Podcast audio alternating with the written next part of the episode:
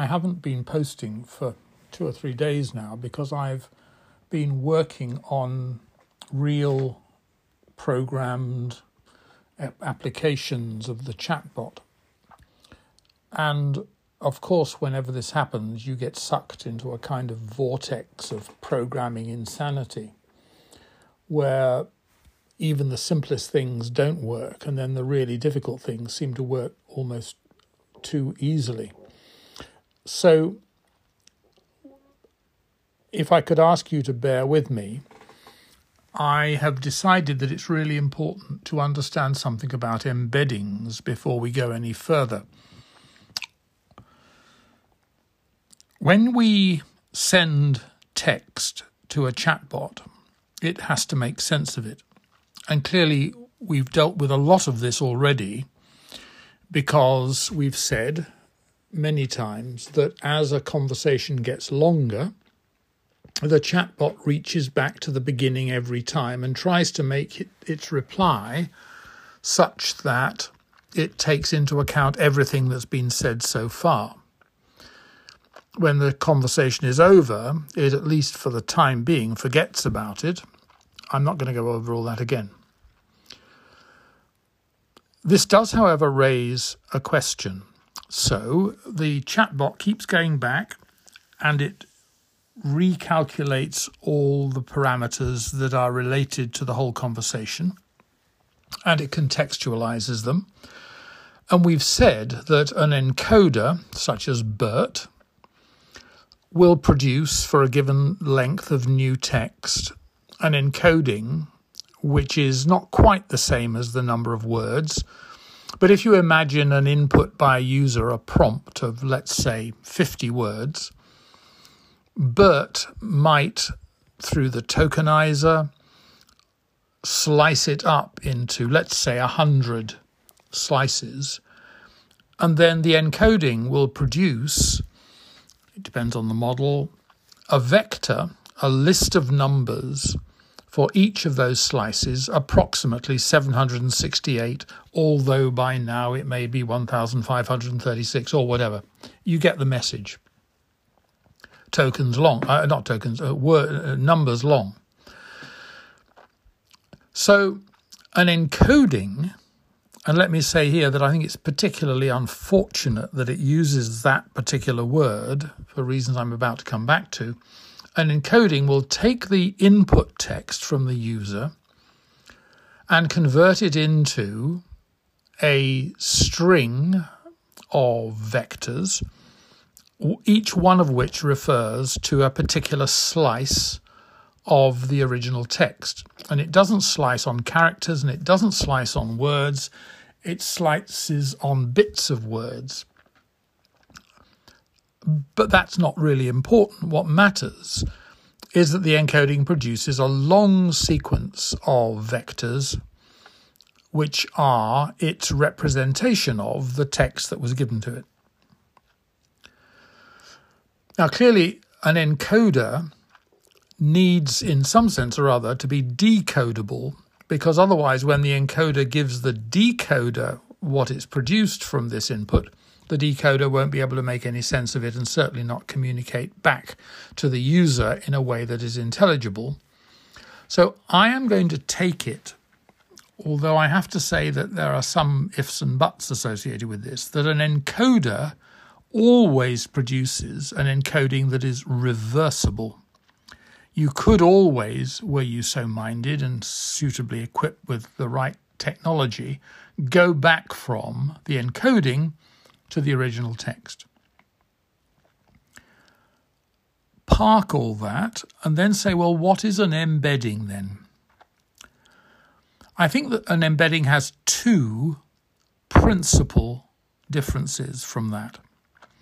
The first is that if we take our 1,000 words that produce an encoding that could be longer or shorter, depends on the words, essentially, the encoding will produce many vectors, depending on how long the text is, each vector, say, 768 numbers long. An embedding won't do that. if you upload a string of text that's, let's say, 1,000 characters to the latest OpenAI embedding software, which is called text-embedding-ada-002, it's a version 2 embedding, if you do that, then irrespective of how long the text is, up to a limit, which is at the moment 8,192 tokens, but there is a limit, irrespective of how long it is up to that limit, the embedder, Ada, let's call her, will return an embedding of exactly the same length, 1,536 numbers. And it's not a coincidence that 1536 is double 768, which is itself 3 times 256, which is 2 to the 8. The number of ways of arranging the bits in an 8-bit byte. So what I'm saying is this. An embedding up to the limit that it can deal with, which with Ada, as I say, is 8192 tokens, will produce an embedding which is always of the same length, 1536. And you may well say, well, why? And I'll come back to that in a minute. But the important thing here is that whereas an embedding may be reversible, it doesn't need to be, because the thing you're going to use an embedding for doesn't depend upon it being reversible. Why not? Let's suppose that I take a text, 1,000 words. I take another text, 1,500 words. I don't know what the limit for the 8192 is, but suppose 6,000, 7,000 words maybe. Who knows? I can take texts from all kinds of sources, of all kinds of lengths, and I can upload them one by one, and Ada will produce an embedding, and every single one of these embeddings will be a vector, which is 1,536 numbers long. Now, those vectors we can compare. And we can compare them by essentially saying, what's the angle between them? There are many, many ways you can do this calculation, but I'm going to stick with just the simple one. If you imagine your two arms pointing in two directions in three-dimensional space, it's a reasonable question to ask, what's the angle between the two directions that they're pointing? If you imagine, well, which of course you can't, two arms in 768 or 1536 dimensional space pointing, it still makes sense to ask, what's the angle between them?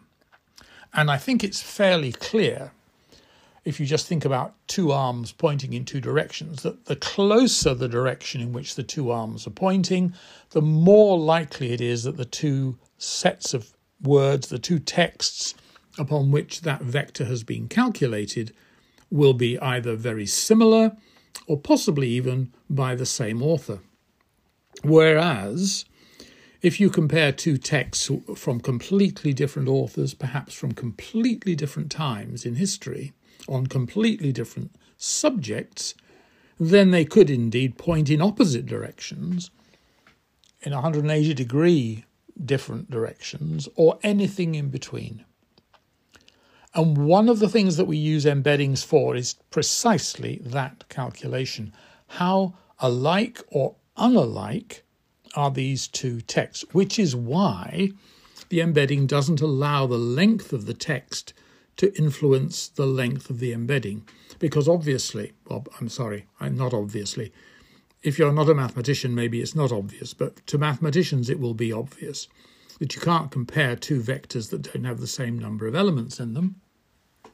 Not easily anyway, or legitimately. So it always returns 1536 numbers in a one-dimensional vector. And they can be multiplied together to calculate the angle between them, and the smaller the angle is, the more in agreement they are. That doesn't mean that if they're in very close agreement, the two texts must be by the same author or must be on the same subject. But as you can probably imagine, when you've got as many dimensions as that, the probability that they're pointing in the same direction by chance is vanishingly small, close on zero. So an embedding, which you can do very easily, and it's very cheap, you get about 3,000 pages of text for $1. An embedding can provide you with an enormous amount of information that you can use to test whether things are in agreement, to what extent they're not in agreement. Exactly how you interpret that data is, of course, a very much more difficult and subtle matter.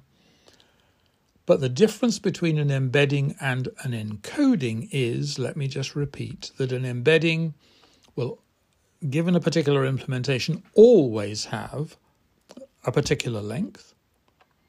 There will, of course, be a limit to the input text, but it will have that length regardless of that input text. It is not necessarily reversible. So given the embedding, you cannot necessarily go back and say what the original text was, which isn't to say that you can't, just that you don't need to be able to. Whereas with an encoding, you get multiple vectors of indeterminate length, maybe 1536, maybe 768, who knows. But you get hundreds or thousands of them for a particular text. And they therefore go elsewhere and are used differently.